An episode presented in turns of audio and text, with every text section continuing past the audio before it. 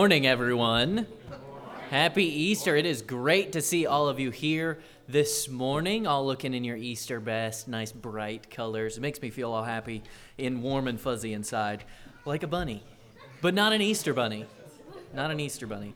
Um, just got a couple announcements. Uh, do make sure you grab a bulletin uh, if our ushers did not get you one on your way in. Uh, there's a bunch of different stuff in here. Some of this we've said before, but we're going to say it again so you don't forget. Um, some things uh, for our visitors here, you can you can find out what's going on, what we've got uh, the rest of the week. Um, but there are a few things. First of all, we've been saying this a couple of weeks, but uh, we have uh, our directory pictures coming up soon. There's an insert in here uh, as well as the information. It is next Sunday, okay, the 23rd.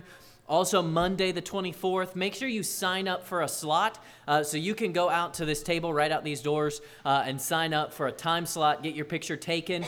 Um, there are some of these cards out there next to the sign up. You can remind yourself, write down uh, your check in time. Uh, and all of that so you know. Uh, all of the Sunday slots are taken. So if you need a slot, there's a bunch open on Monday. Make sure you sign up. Uh, I've got to put that stuff in this week so the photographers know uh, what their schedule is and they can plan accordingly. So please, please, please, please, please, please, please sign up today uh, before you leave. There's another uh, insert in the bulletin, nice orange piece of paper uh, that we need everybody to fill out for us. So you can take it out now grab a pencil if you've got one, elbow your neighbor and ask to borrow a pencil. You can fill that out. Uh, this is for our WISE outreach. Uh, this is an evangelistic uh, outreach we've been putting together. Pastor Jeremy has said a lot about this, so I'm not going to go through all of that again. Uh, but there is uh, some different slots on here for you to check how you would like to participate. Um, and I'll just go through so you know exactly what's going on the very first thing is the door to door, kind of the, the core of this uh, outreach. Uh, this would be the door knockers going around on Saturdays, uh, and we'd like to have enough people we can kind of get rotations going so you're not going out every Saturday. Um, but there, uh, if you like to help with that, we're having a luncheon on April 30th. That's two weeks from today um, Sunday right after the service. Uh, so please check that if you're going to be doing that and turn that in today so we can have enough food uh, on the 30th for that. Uh, it's going to run uh, May 13th through the end of October. We're thinking to get uh, everything covered there. Uh, then, if you don't want to go around and knock on doors, there's some other options prayer team, you know, just praying for the needs of the people that we come in contact with, uh, a mailing or emailing team to kind of follow up with the people that we meet going door to door, uh, and then a, a, home visitation team uh, that would, after you know a contact is made, go back, follow up with them, that type of thing, kind of a second contact. Um, and all three of those are going to run like May through December, uh, that time frame. Then we've got some other things, a discipleship team actually as new people come into the church and, and hopefully people are getting saved and would like to be discipled in their walk with Christ, you would like to help them with that, help with new converts, uh, and then also a, a, first impressions team, kind of to help you know welcome people into the church, that type of thing. Uh, so all of those options are on there. Check one or a couple of those if you'd like to, if you can. Uh, name, phone number, email address, so we got all your contact information up to date if we don't have it already. Uh, so I know that's a lot of stuff. You can read through that fill it out. Uh, you can put it in the offering plate uh, if you've got it done in time, or uh, just after the service, make sure we get that uh, so that we can plan uh, accordingly. A couple other things uh, coming up. Our co ed softball league is starting soon. It's going to be a big hit. I stole that from Elijah. Thanks, Elijah, for that one. Thank you for that joke because I can't come up with jokes on my own. Um, Anyway, it's going to be great. So if you would like to uh, participate, participate at the plate. Uh, you can help. Uh, just let me know. Uh, let us know. We had some papers to fill out earlier, so if you find one of those and can turn it back in, uh, that would be great. Um, also, Pastor spent some time. We showed a video last Sunday talking about Secret Church. Uh, that is going to be on Friday, April 21st, starting at 6:30. Uh, it says four hours of intense Bible study, and that really is what it is. This is a Bible study, really deep, uh, going into some things there. We're going to be simulcasting uh, David Platt doing this, uh, so I'm looking forward to that.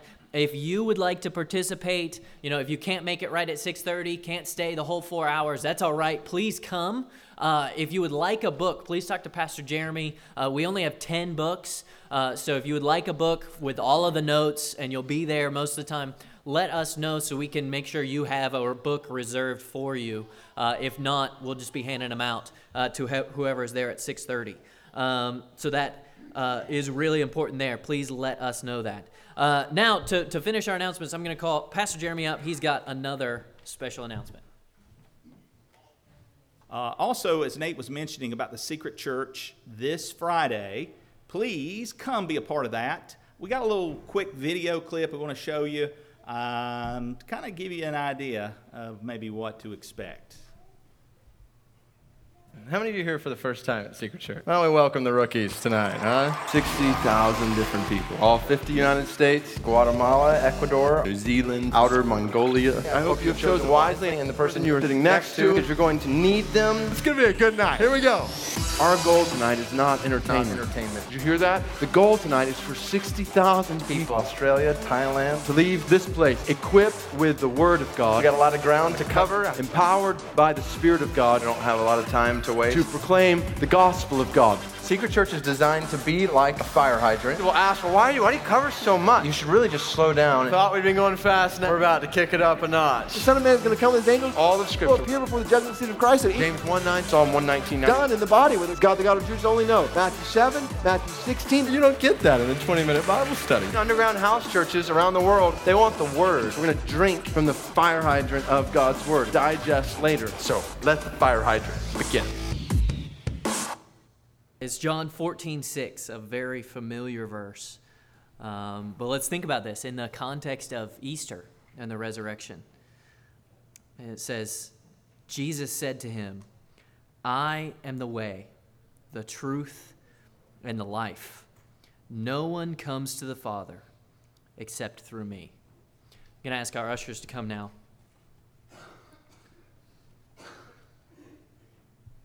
And I will pray for our morning offering. God, I just thank you so much for Easter. I thank you for all that it means for us as believers as we think about the resurrection and, and how we have life in you.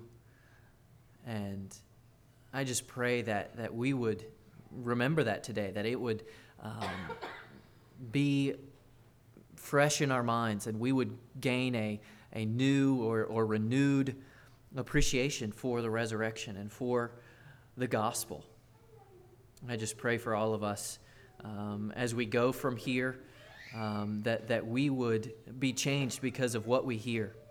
I pray that your, your word would be proclaimed and that we would, uh, we would understand what it means for us.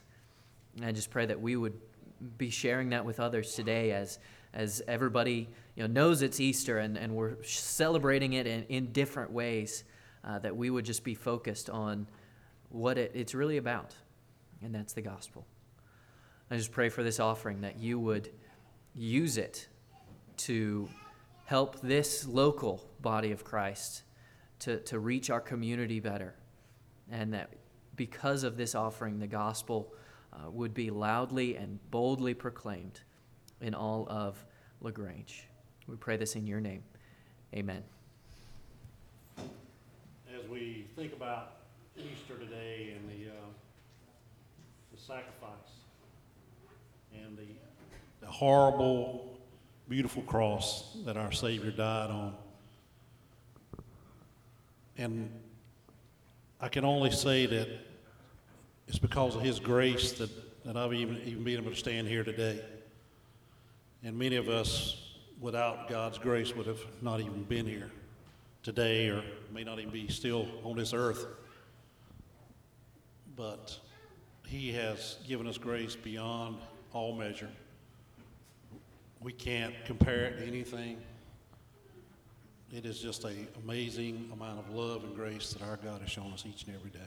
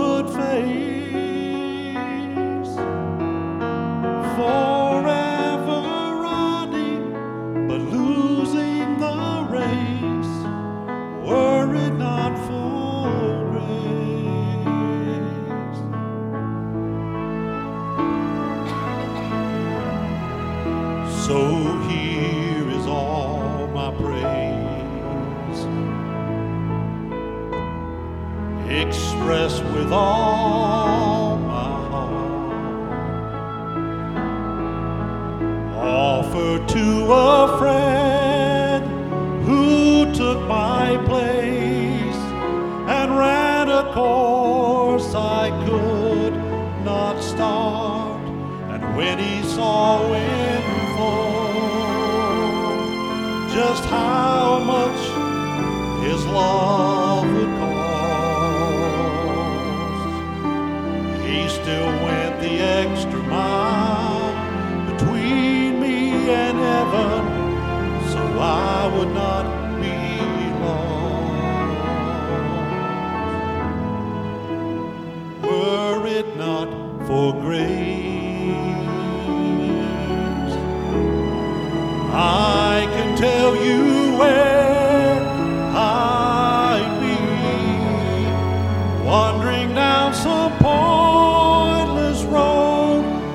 nowhere with my salvation.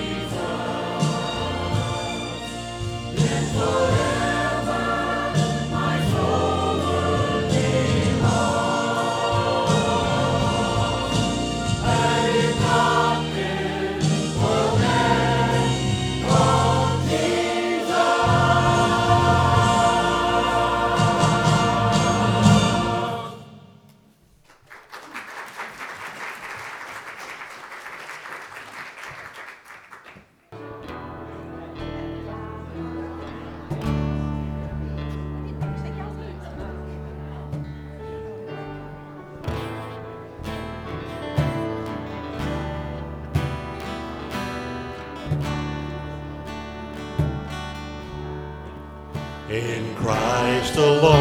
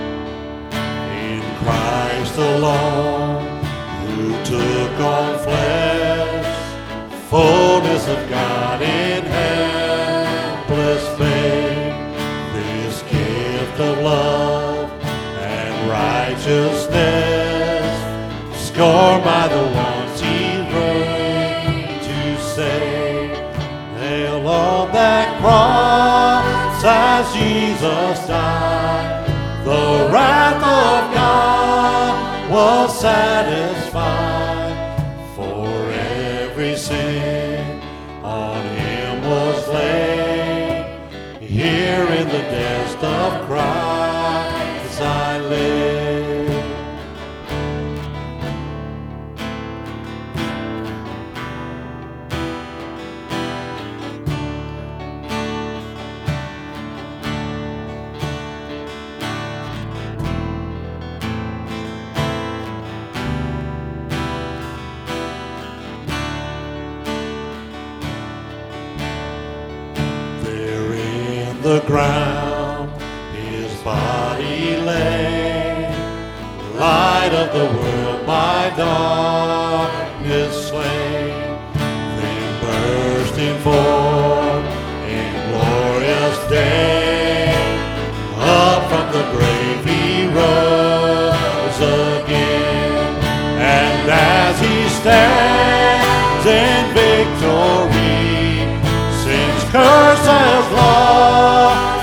grip on me, for I am his and he is mine, bought with the precious blood of Christ. On Christ the solid rock I stand, all other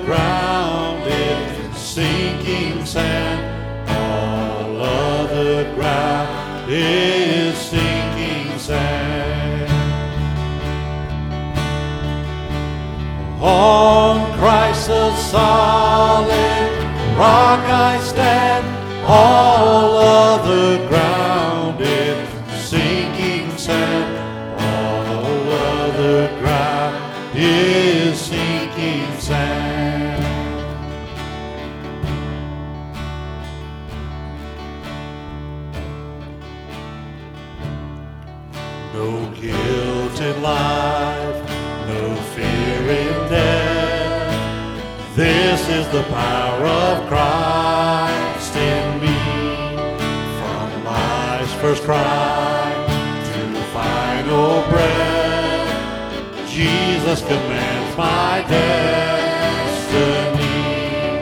No power of hell, no scheme of man can ever pluck me from his hand till he returns or calls me home. Here in the power of Christ I'll stand. No power of hell, no scheme of man can ever pluck me from his hand till he returns or calls me home. Here in the power of Christ I'll stand. On Christ the solid rock I stand, all other ground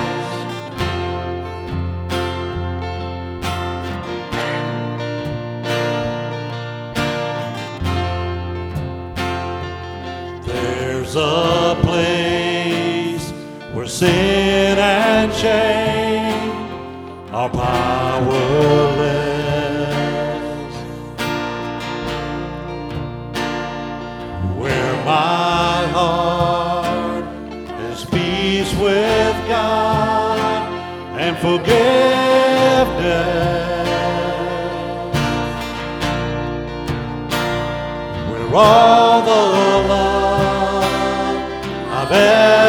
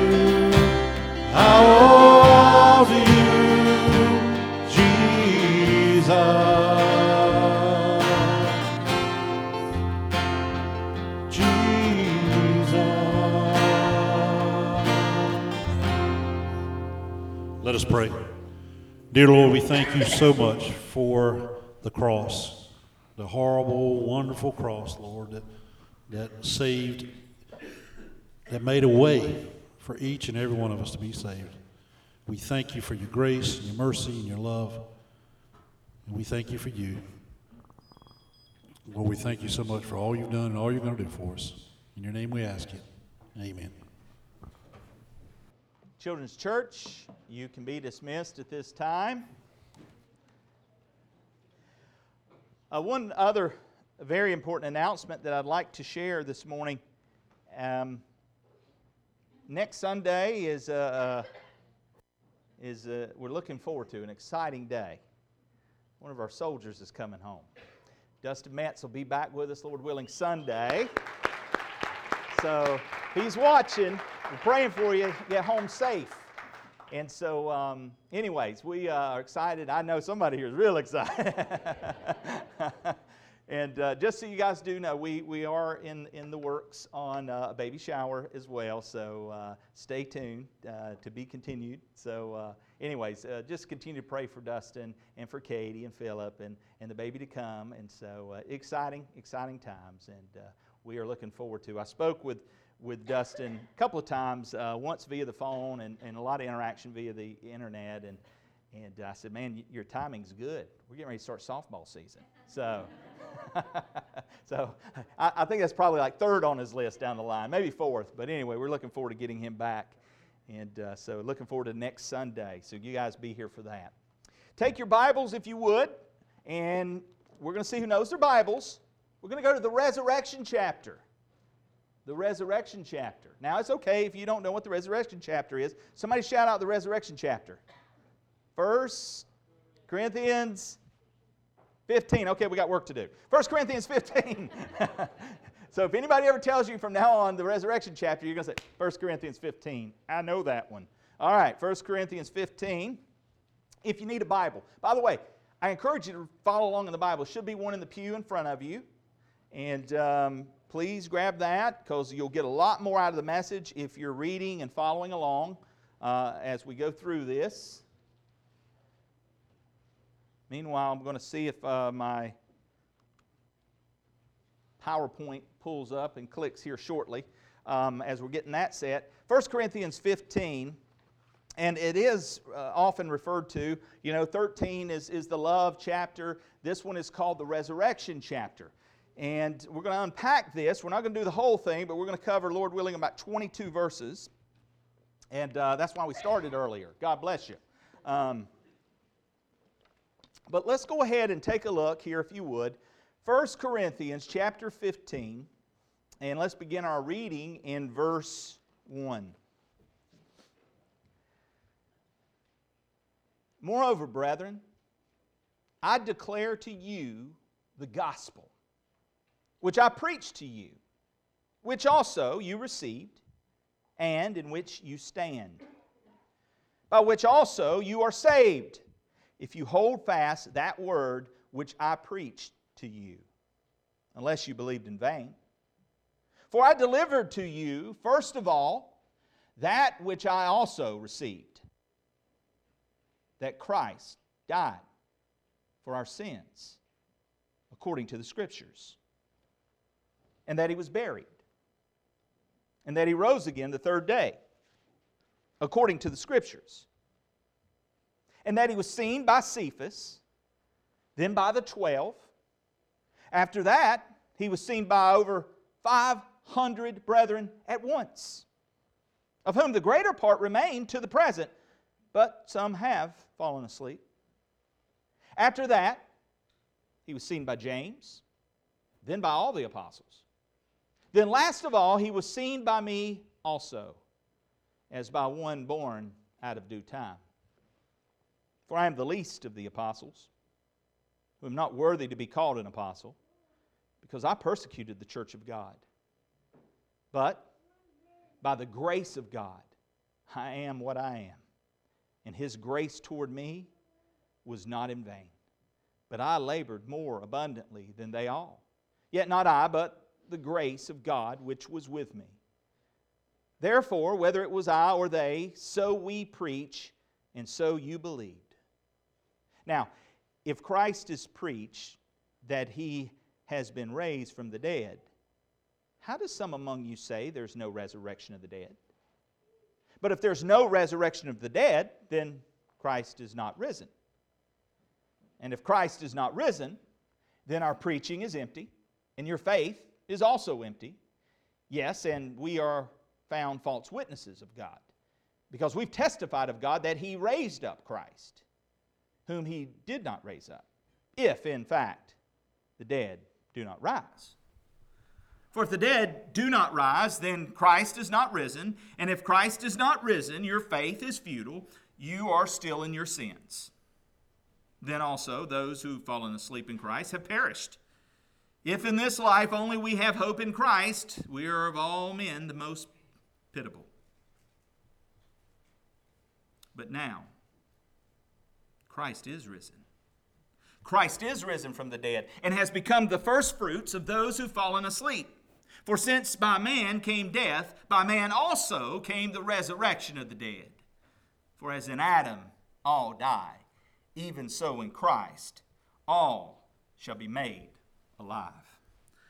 Heavenly Father, I pray this morning that you will fill me with your spirit, that I will be a vessel, that you will use the preaching of your word to speak to our hearts, and that our hearts would draw near to you in worship and in response.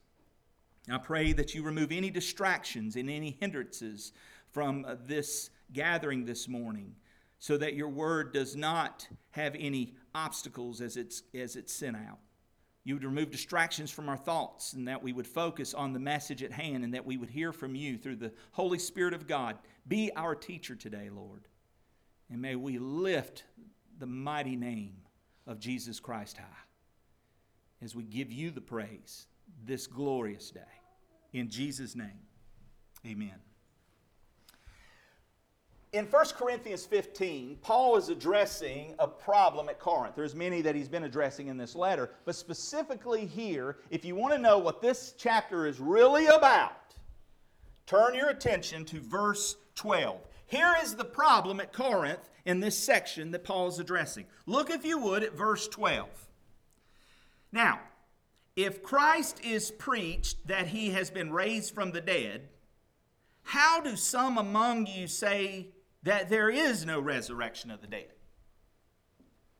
So, what's going on at the church at Corinth? Well, a lot of things, but one of the problems is there were obviously some people there in their midst that denied the resurrection of the dead. They said, look, dead people don't rise. It just there's, there's no such thing as a resurrection. It just doesn't happen. They're gone.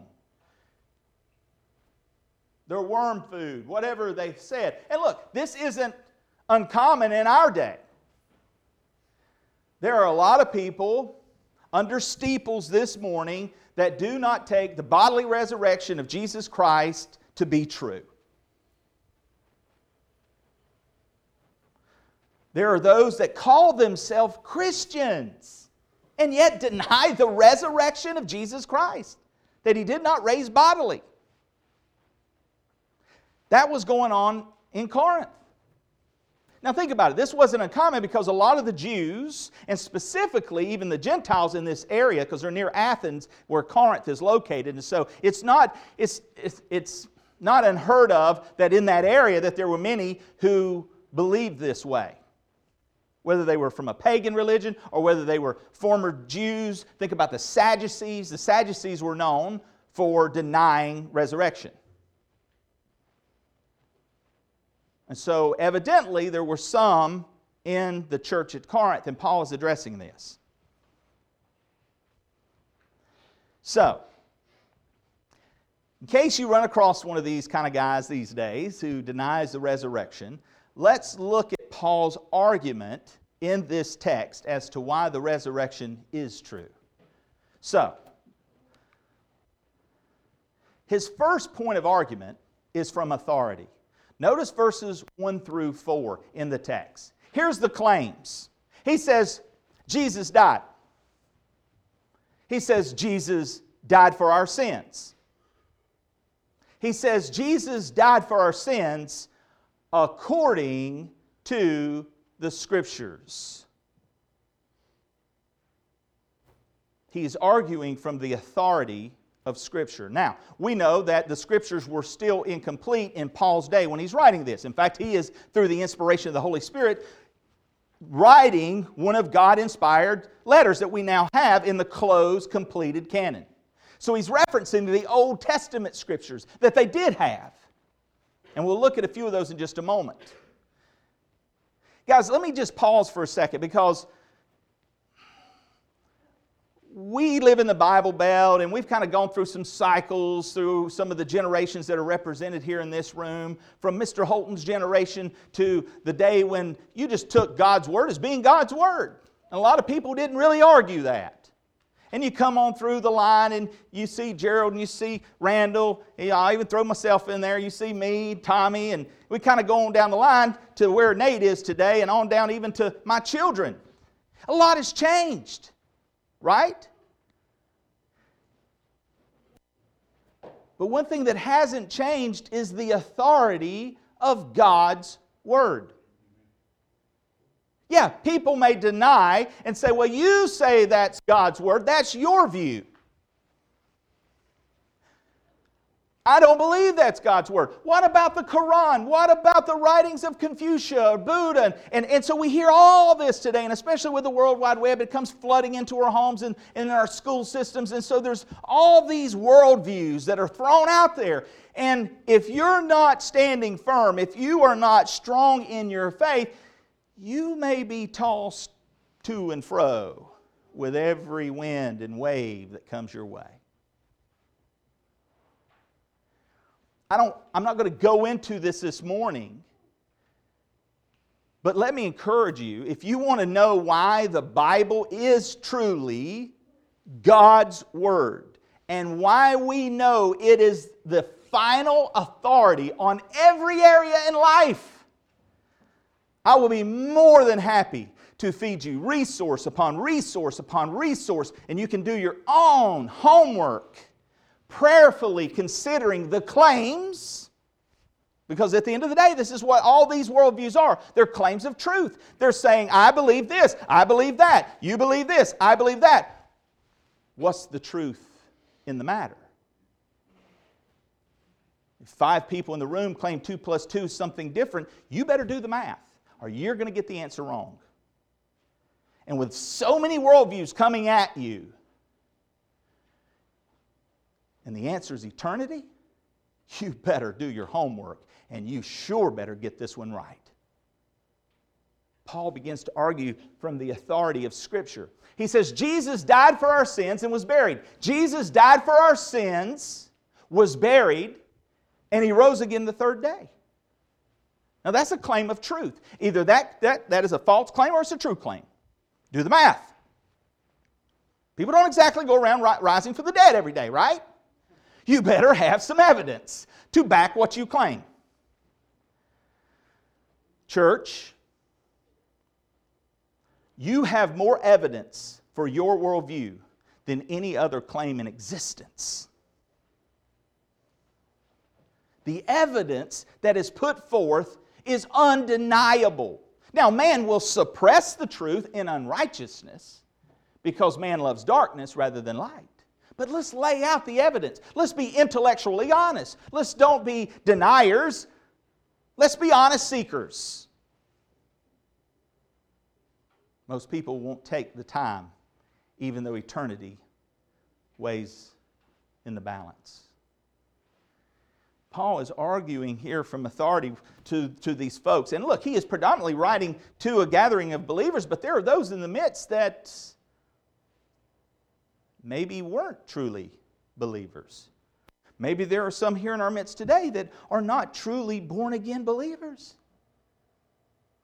It's okay to have doubts, it's okay to have questions.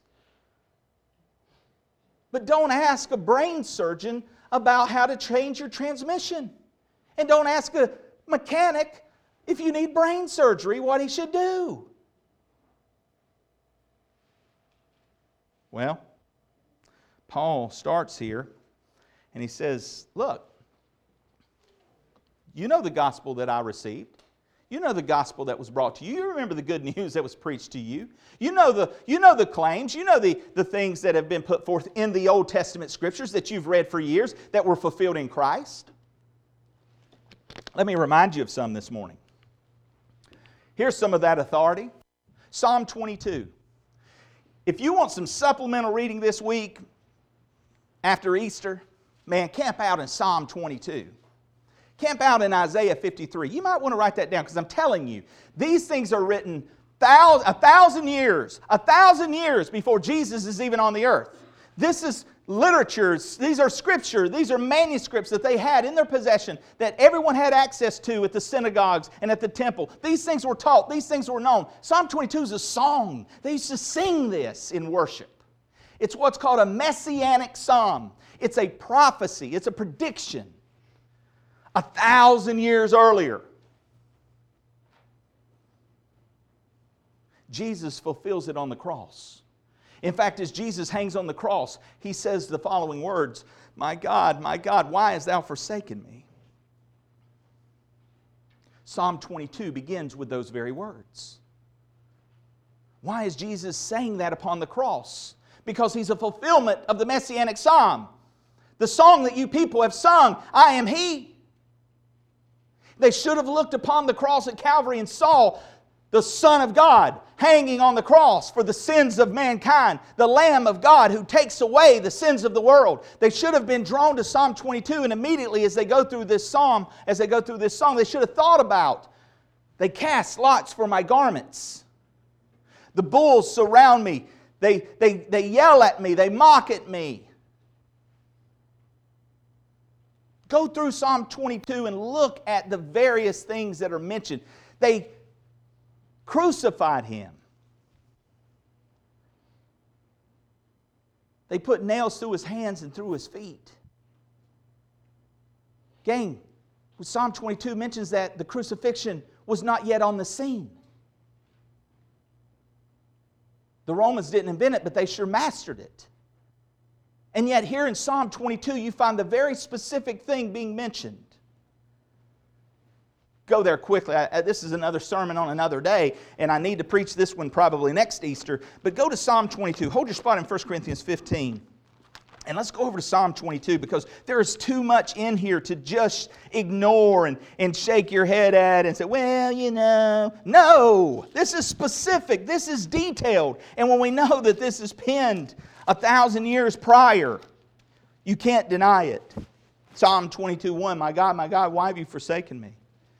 Verse 7 All those who see me ridicule me. They shoot out the lip, they shake the head, saying, He trusted in the Lord, let him rescue him. Let him deliver him, since he delights in him. These are things that are paraphrased in, in the Gospels. These are the things they said as they looked at him. Many bulls, verse 12, many bulls have surrounded me. Strong bulls of Bashan have encircled me. They gape at me with their mouths like a raging and roaring lion. I'm poured out like water, and all my bones are out of joint. My heart is like wax, it melts. And as you remember, they pierced the realm of the heart in verifying that he was dead on the cross, and water and blood mingled, poured out. My strength is dried up like a potsherd. Look at verse 16. For dogs have surrounded me. The congregation of the wicked has enclosed me. They pierced my hands and my feet. I count all my bones. They look and stare at me. They divide my garments among them, and for my clothing they cast lots. Guys, this is too detailed. This is too specific. Don't bury your head in the sand on this overwhelming and amazing truth that God has put before our eyes and put in the presence of those who crucified our Lord and Savior. We were at a revival service this week and uh, heard a speaker. And, and look, guys, I used to preach this, so I ain't trying to throw nobody under the bus. I used to say the very same thing until I learned different, until I saw the truth. Sometimes we do things out of ignorance, right? Paul says the same thing. What he used to do, he did out of ignorance. Guys, can, can I tell you, sometimes I still do things out of ignorance. And I know some of you are thinking, well, sometimes you're just ignorant, but that ain't what I said. It's a whole other story.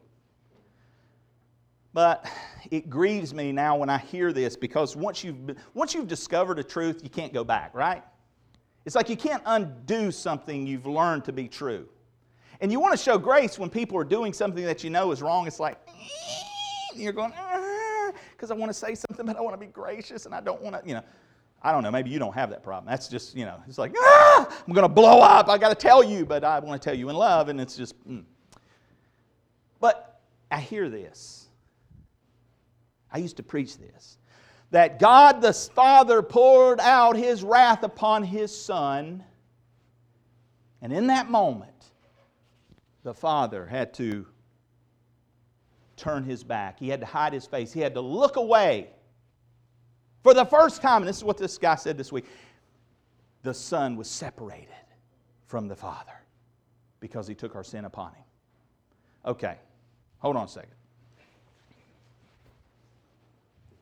It's theologically impossible. The Trinity cannot be separated. Okay? Now, I understand what we mean when we say that. Did God the Father pour out his wrath upon his Son for, to, to take the punishment that we deserved? Absolutely. Absolutely. Did he who knew no sin become sin on our behalf? Absolutely. Absolutely. But, guys, there's no schism. And you sure better hope and pray that there's no separation from the Father and the Son, or we're all in trouble. So, I'm going to stick with the Word of God. Let's look at what the Word of God says. Don't take your pastor's word for it. You know me. Don't, don't take what I tell you. You verify it. See if it's true. Trust, but verify. Trust, but verify. Let's look. Psalm 22, continue on down, verse 24. For he has not despised nor abhorred the affliction of the afflicted, nor has he hidden his face from him. Did you catch that? Nor has he hidden his face from him, but when he cried to him, he what? Come on, help me out. What does it say? He what? He heard. When David the psalmist wrote this, was David forsaken by God? Did God abandon him? No. Now, is David emotionally feeling like God left him? Yes. Raise a hand. Have you, believer, born again, sealed by the Holy Spirit to the day of promise, have you ever felt like God's abandoned you? Yeah. All right, the rest of you lied. You can join us now. I'm just Yes, humanly, humanly speaking, absolutely. Jesus feels emotionally forsaken. Think about the garden. Oh, Father, if there's, if there's any other way, if there's any other way, let this cup pass from me, humanly speaking. But he knows. He doesn't yield to the feeling or the emotion or the angst of the moment. Jesus instead says, What? Nevertheless, not my will be done, thy will be done.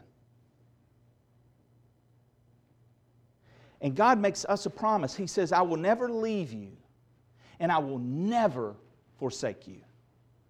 So let's go ahead and kick this old traditional teaching out of our playbook because it's not truth, guys. And there's so many implications if we hold to that. You have a schism in the Trinity, which is ridiculous, and we've got this idea that if the Father can forsake a pure and holy, righteous Son, we're all in trouble. but that's not what happened. And in fact, if you go on and continue to read Psalm 22, he makes it abundantly clear. I guess I won't have to preach this next year, I just did. All right, uh, he goes on and he says, verse 25. My praise shall be of you in the great assembly. Did the Father hear the Son's cry upon the cross? Absolutely. And we stand in that great assembly today and we lift and praise the mighty name of Jesus. Think about it. If God the Father turned his back on his Son, and they were separated in that moment. I guess the Father didn't hear it when Jesus said, Into thy hand I commit my spirit. Um, hello? I, I, come on, guys. Think about this. Be biblical minded. God the Father heard his son's cry. Yes, God the Son suffered on our behalf. Yes, he took the full wrath, and we deserved the punishment, but it was put upon him. Isaiah 53 talks about that. Again, 700 years prior to Jesus ever coming onto the, onto the earth, you see this laid out in Scripture. He was bruised for our iniquities, right? He's crushed. Uh, uh, Go through there and look. It's undeniable who it's talking about Jesus Christ. So there's authority from the Old Testament. Psalm 16:10 says, "For you will not abandon my soul to Sheol, nor let your holy one see corruption." Let me translate that for you. You're not going to let your son rot in the grave. Newsflash, he's not in the grave. The tomb is empty. Jesus Christ rose from the dead. He is victorious, and he promises whosoever will believe in him, will put their sold out, surrendered faith and trust in the finished work at Calvary. He promises you forgiveness of sin, eternal life. Whosoever will, let them come. Guys, this is eternally important. This isn't worth us just, hey, once a year, you know. Guys, this is this is complete surrender kind of stuff. This is I'm sold out.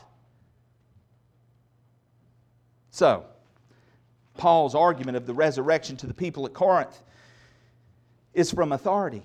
Notice what else? It's from evidence. Okay, I don't know about you, but I'm an evidence kind of guy. You know, I, I, yeah, we like to play these clue games, right? You know, the, the evidence. I, I, you know, some of these new things that are going on. I've not been to one yet. They keep trying to convince me on a marriage retreat to try one. We're to get it, Zach. We're to try it one day. We'll put it in the budget. But anyway, you know, we got to solve the mystery and you got to figure things out. Well, let's look at what Paul does here to help the Corinthians figure it out. Notice what he does. He gives the eyewitness accounts. Notice in verses 5 through 11 of 1 Corinthians 15. Notice what he says. He was buried, he rose the third day according to the scriptures, verse 5, and that he was seen by Cephas. That's Peter. He was seen by Cephas. Now, let me ask you a question. Quinn, if you saw one of your dead grandparents, do you think you'd remember? Yeah, I think it'd be pretty. What if you ate fish with them? You know, had a little sit down meal. You might remember that, right?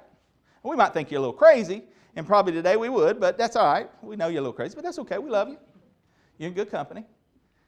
He was seen by Cephas, he was seen by Peter, then by the 12. Oh, now some of you guys are going, uh huh, uh huh, yeah, yeah, yeah.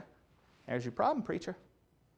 When Jesus rose from the dead, there weren't 12, there was only 11. Boom! Drop the PowerPoint. Now, I say that because a lot of scoffers and skeptics and professors of your higher institutes of learning will tell you this kind of stuff. See, you can't trust the scripture. They didn't even get it right. There weren't even 12. there were 11. Or were there? Read Acts. Matthias has already moved in. So, eh, sorry, pick your PowerPoint back up, go again, prop. No, we don't want to do it with that attitude. Yes, there were 12. Of course, there were 12 at this point. Matthias, even the casting of the lots belongs to the Lord. He had already been put in play. Moving on.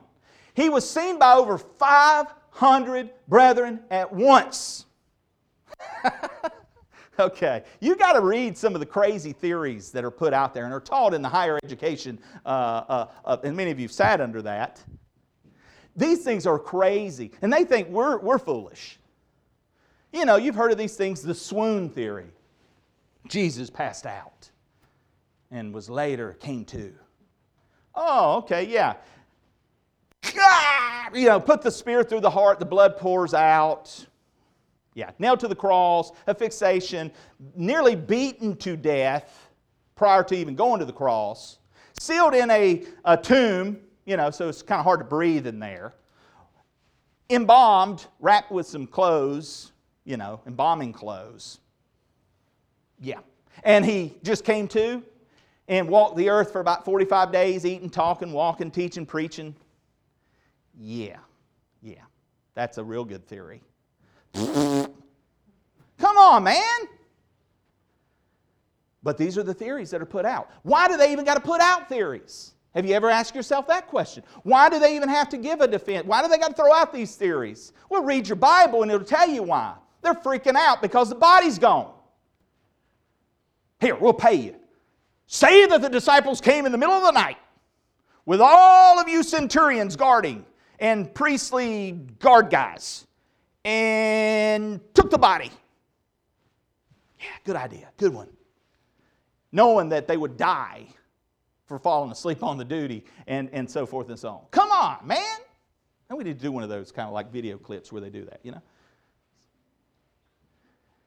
Jesus was seen by over 500 brethren at once. Hallucination! They all hallucinated. Must have been something in those fish loaves. Come on, man. Really? All these different occasions, all these different accounts. And then you even go outside of Scripture and you look at secular writings, and they all attest in history something was going on. Guys, all you need to do is look around the earth today. Look where you're sitting today. This is a result of the, re- the resurrection.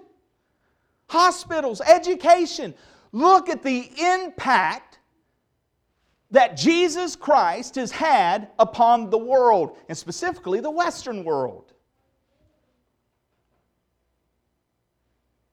Something amazing must have happened over 2,000 years ago. And we're seeing the results of that today, and it's still sweeping the globe. Evidence. He was seen by James, a brother who adamantly denied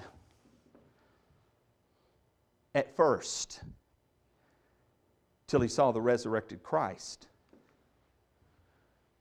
Then, last of all, he was seen by me also, Paul says, by one born out of due time. You want to know Paul's encounter with Jesus? Read Acts 9. It's amazing. And then he went on in this text to tell you about how he was a chief sinner. He, he didn't deserve this grace. None of us do. He used to persecute the church. What takes somebody who is so full of hate towards the, the church and then be turned around to be a preacher and teacher of the grace? An encounter, a real encounter with the resurrected Lord. All right, so moving on. There's eyewitness of the resurrection. Here's some things I just throw up here for, for a chart. This is the order of the 12 appearances of Christ. You'll see some of the things there written in the passages. Uh, Mary saw, heard, touched at the empty tomb. You got Mary and the women uh, also recorded there. Matthew, uh, again, the empty tomb. Peter, John, empty tomb, grave clothes. Two disciples, they ate with him. Excuse me, that was my eating. Um, the 10 ap- uh, apostles uh, early on, then you see the two later on the road.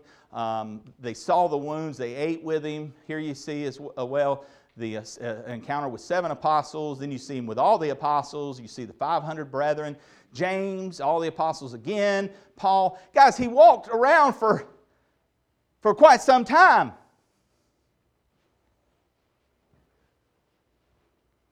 I mean, it's one thing to see old Pappy sitting at the dinner table. It's another thing for multiple people in the town throughout the community to all see Pappy. Right? You'd have to take up and take notice. Jesus Christ rose from the dead. He is alive. The um, hometown uh, uh, was archaeologically undug 1955. Uh, here's some other evidence. Pontius Pilate, the prefect of Judea. Again, people, ah, that- they never existed. Those people never existed. This is, you can't trust this. This is a myth. This is writing, blah, blah, blah. No, discovered 1961 and the inscription on there. Um, we also, here's uh, the ossuary of Joseph uh, Caiaphas. He was the high priest during this time period. It was discovered in 1990. Um, uh, here was a crucifixion victim, first century AD, discovered in Jerusalem. Guys, here's the point. I just showed you just a few. the manuscript evidence, there is nothing that even hints in the same ball game as that Bible you hold. The manuscripts that have been discovered all around the globe. The greatest historical documents ever discovered are that of Scripture. Why is that not taught in your history class? I mean, nothing even comes close. We're talking 28,000 plus and growing every day. Compared to 600 and something for Homer's Iliad, you know, maybe the next closest. Come on, man, right? So we have those accounts, the- accepted historical facts that prove the resurrection. This comes from Norman Geisler and uh, his uh, lectures on the resurrection. He says Jesus died due to the rigors of crucifixion. Jesus was buried. His disciples doubted and despaired because Jesus' death challenged their hopes. The tomb in which Jesus had been buried was discovered to be empty just a few days later. The disciple had real experiences that they believed were actual appearances of the risen Jesus. The disciples were transformed and were even willing to die for the truth of these events. Think about it. They fled. When the shepherd was struck, the sheep scattered, Scripture says. They all went into hiding. Even Peter, the Apostle Peter, is scared away by a little girl. Starts dropping some language around the fire because he wants to deny. You were one of those with Jesus. Blank, blank, I was not. Blank, blank, blank. You know, he even talks like one of them. Hmm? Not like that. What takes scared men and women who are hiding because they're afraid they're next? They're going to be crucified next. They're going to all die. They're going to round them up and kill them. What makes people like that all of a sudden be willing to die? To step out into the light and say, Jesus rose from the dead. I don't care what you do to me. I don't care what you do to my. To, to, I, I will not deny this truth. This gospel message was the very center of preaching. The gospel was even proclaimed in Jerusalem, the city where Jesus had died. You talk about boldness? That takes some boldness to go into the very city where he was crucified and start preaching the gospel of Jesus Christ. The Christian church was firmly established by these disciples. That's why you sit in a church today. The primary day of worship was Sunday. Remember, everything, everything prior to was Saturday. That was, the, that was the sacred and holy day. Now all of a sudden people are starting to worship on Sunday. Something changed, something shifted. Jesus rose on the first day of the week. And that is the reason why we now worship on Sunday. Guys, do you not see the impact? James, Jesus' previously skeptical brother, was converted when he believed he saw the resurrected Jesus. Paul, leader in the persecution of the church, was also converted by a real experience, which he believed to be the risen Jesus. My third and final point deduction. Paul's going to give an, he's going to give us some deductive reasoning here. He's going to say, um, we've got the authority of the Old Testament and the prophecy being fulfilled. We've got the evidence that we've, we've given eyewitness accounts. And then he moves on to deduction. In other words, he gives you some logical arguments. Look at Paul's logical arguments from verses 12 to 22.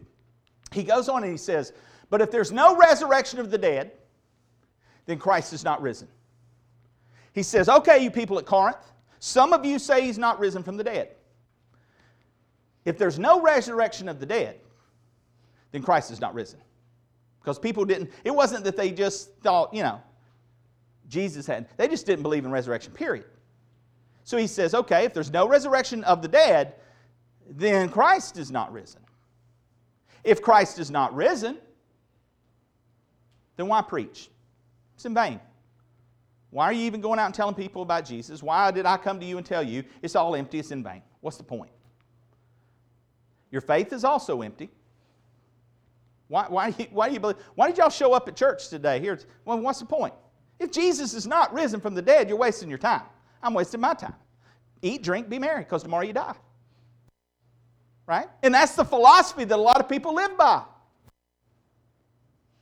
You know, when I was a kid, my mom's here today, by the way. Glad to have you, mom. Anyway, my mom used to say, Now, Jeremy, don't touch that stove, it's hot. Do you think Jeremy believed her? No. Not until I ah, touched the stove and it burned me. She was telling me the truth. That stove was hot. I didn't believe her. I should have believed her. I wouldn't have got burnt, right?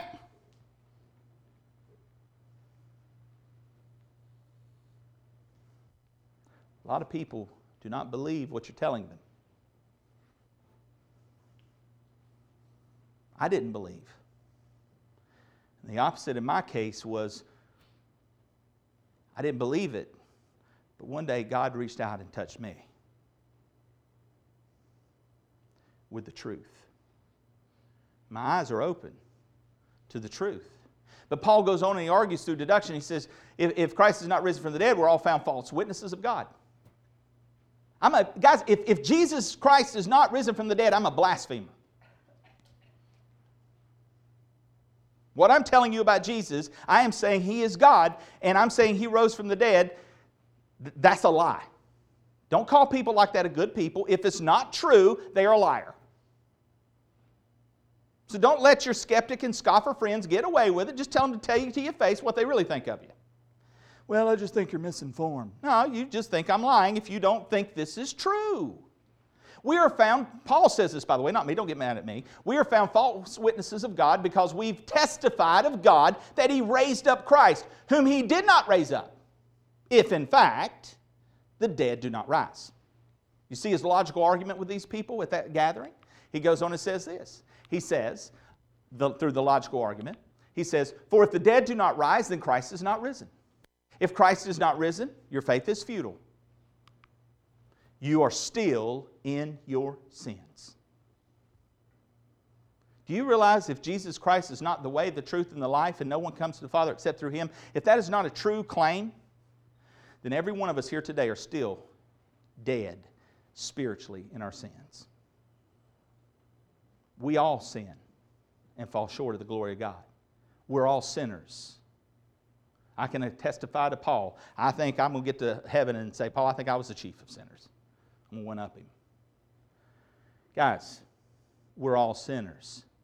And the only way you and I are going to be saved is not by us reaching out and touching him. He better reach down and touch us. And you know, he did. He did it through the cross of Calvary. He did it through the death, the burial, and the resurrection. He's blazed a way to glory, and he's given us the opportunity to come to him to receive what we need the forgiveness of those sins that we commit. So, also those who've fallen asleep in Christ have perished. If Jesus is not risen, every one of your loved ones who put their faith in Jesus, they're just worm food. I know that sounds ugly, guys. I'm not trying to. This is Paul's argument. This is Paul's argument. If in this life only we have hope in Christ, we are of all men most miserable. We're to be pitied. That's what Paul says to these Corinthians. Okay, I'm going to give you benefit of the doubt, Corinthians. If, if there's no such thing as a resurrection, then stop hanging on to Jesus because he didn't rise from the dead if you say there's no such thing as a resurrection. And you need to be pitied.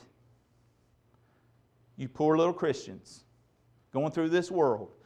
You're just a joke to everybody else because you're just pitiful. You just pitiful. Bless their heart. That's the way we'd say it here in the South. Bless their heart. But you know what? Let's flip it. You take these same arguments, and this is Paul's reasoning, this is Paul's argument, this is his deduction. Flip what that passage says. There is a resurrection of the dead. Christ is risen. Since Christ is risen, then our preaching is not empty, it's fulfilling. Your faith, church, is not in vain. It's not in vain. We are found true witnesses of God. We are true witnesses of God. That which we are telling is not blasphemy, it is truth. Let me go back through these. I went backwards. These are things that, that are true. Notice what else he says. He goes on and he says that since Christ is risen, our preaching is not empty, it's fulfilling. Your faith is not in vain. We are found true witnesses of God because we have testified of God that He raised up Christ, whom He did raise up. Yes, in fact, the dead do rise.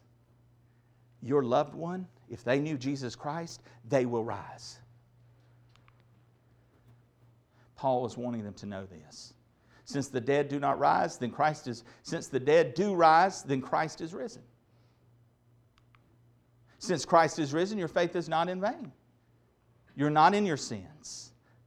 You are not in your sins if you've trusted Jesus Christ. Jesus paid it all. All those who've fallen asleep in Christ have not perished, but they live. All of you who've fallen asleep in the church, you can wake up. Christ lives. Hey, I only get you once a year. Y'all hang tight. We're almost done. And y'all thought y'all were getting out early because we started early. y'all know me better. If in this life we only have hope in Christ, which we don't, but we have both now and the one to come, we are of all men not the most pitiful. You know who the pitiful are? Those apart from Christ. Because, guys, there's coming a day when all the dead will rise. And those who've put their faith and trust in Jesus Christ as their means of forgiveness, their means as the only way to the Father, their sins are forgiven. They stand holy. They stand blameless. They stand clothed in the righteousness that God has provided for them because He exchanged His life for you. He took your sin, He took my sin, and He nailed it to a cross, taking the full wrath of the Father. It's where justice and mercy meet. You expect justice. If somebody murders your family member, rapes a loved one, you expect justice. You don't want to just let them go. Guys, we sinned against a holy, just, perfect God. He can't just let it go. There's a price to be paid. And that's why He sent His Son in the world to pay for our sin. His justice was poured out, but His mercy and His grace was extended. Whosoever will, let them come. In May 7th, 1979, the issue of Time magazine, this rabbi argues. He says, if the disciples were totally disappointed on the verge of desperate flight because of the very real reason of the crucifixion, it took another very real reason in order to transform them from a band of disheartened and dejected Jews into the most self confident missionary society in world history. He concludes that a bodily resurrection could possibly have been that reason. Did you get that? It possibly could have been that reason. His logic escapes me, someone wrote in response to that. His logic escapes me. He believes it's a possibility that Jesus was resurrected by God. At the same time, he does not accept Jesus as the Messiah. But Jesus said that he was the Messiah. Why would God resurrect a liar?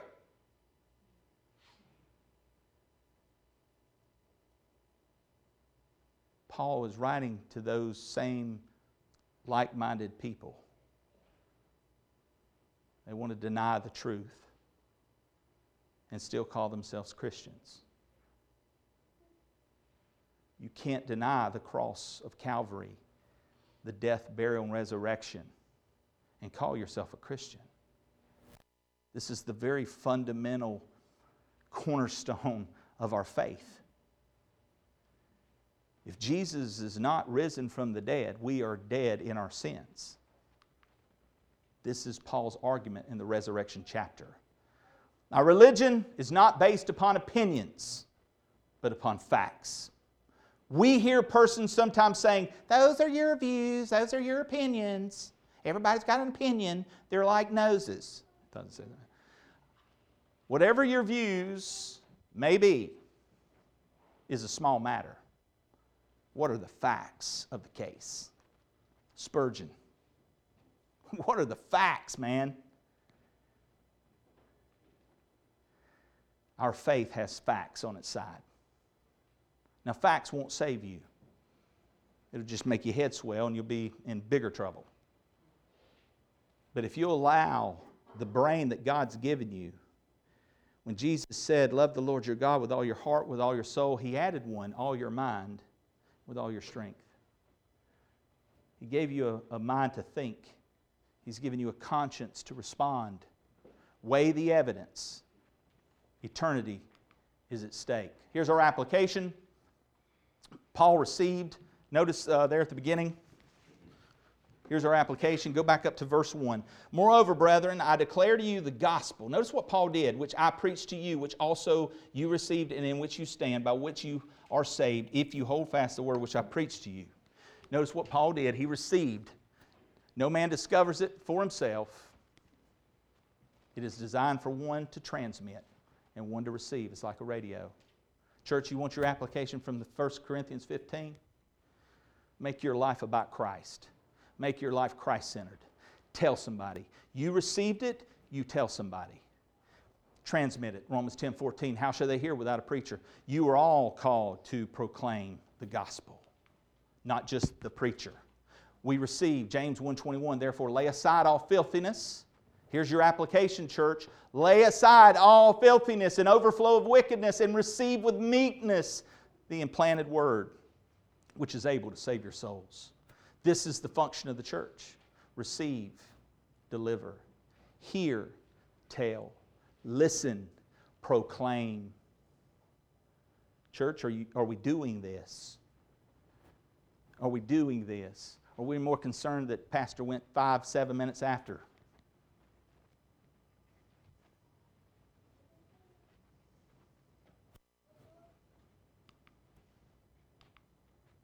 Church, we must share the gospel. We will not do this in heaven. We will not have an opportunity to do this in heaven. It's done. End of story. It's over. Application stand. Notice the word Paul says stand. Once received, the gospel gives a person stability. You're struggling? Stand. Stand firm in the gospel. It's our hope. Church, we must share the gospel. Church, we must stand firm on the gospel. You notice he uses the phrase are saved. It's a present passive, indicates a continuous action which was being performed on the believers. Salvation goes from glory to glory. What does that mean? It means this it means salvation is past. Ephesians 2 8, for by grace you have been saved through faith, and that not of yourselves is the gift of God. It's present. Salvation is present. 1 Corinthians 1:18. For the message of the cross is foolishness to those who are perishing. They think you are ridiculous that you're sitting here on a Sunday morning, and especially going this late. It's foolishness to those who are perishing, but to those of us who are being saved, it's the power of God and His future. Romans 13 11. For now our salvation is nearer than when we first believed. Your salvation is nearer than when you first believed. He's risen. He's coming again. Church, we must share the gospel. Church, we must stand firm on the gospel. Church, we must stay faithful. Stay faithful in the gospel. Jesus is alive. The resurrection is a reality. Do not reject the only message of hope we have in both this world and the one to come. Conclusion He's risen, He's defeated death. Your sins are forgiven. Your life is all about glorifying Him. Surrender your life and let Him use you for His name's sake. He's alive. He's risen from the dead. Let's pray. Father, I pray this message that Paul sent to the Corinthians that you sent to us would resonate in the listener's ear. Maybe there's someone here today who's never put their faith in what Jesus Christ has done on their behalf. Lord, I pray today would be their day of salvation. Your word says, Repent and believe, and you shall be saved. If you're here today and you do not know Jesus Christ as your Lord and Savior, I want you to respond to the Holy Spirit of God And if He calls your heart and says, Repent, turn to me, I want to give you eternal life. I want to give you my Son, Jesus Christ. I sent Him on your behalf. Would you, by faith, take His hand? He's reaching out to touch you. His Word makes that clear.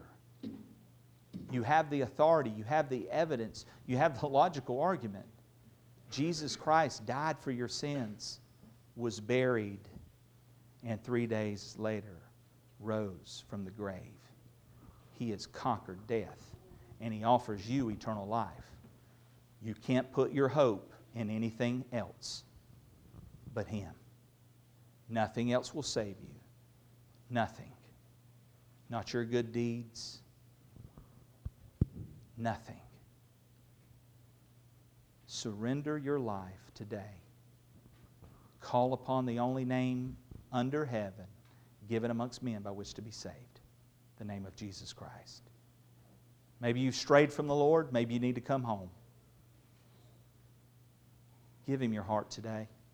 Stop fighting Him. Stop resisting Him. Surrender. He'll meet you with grace if you come to Him asking for mercy. Humble yourself.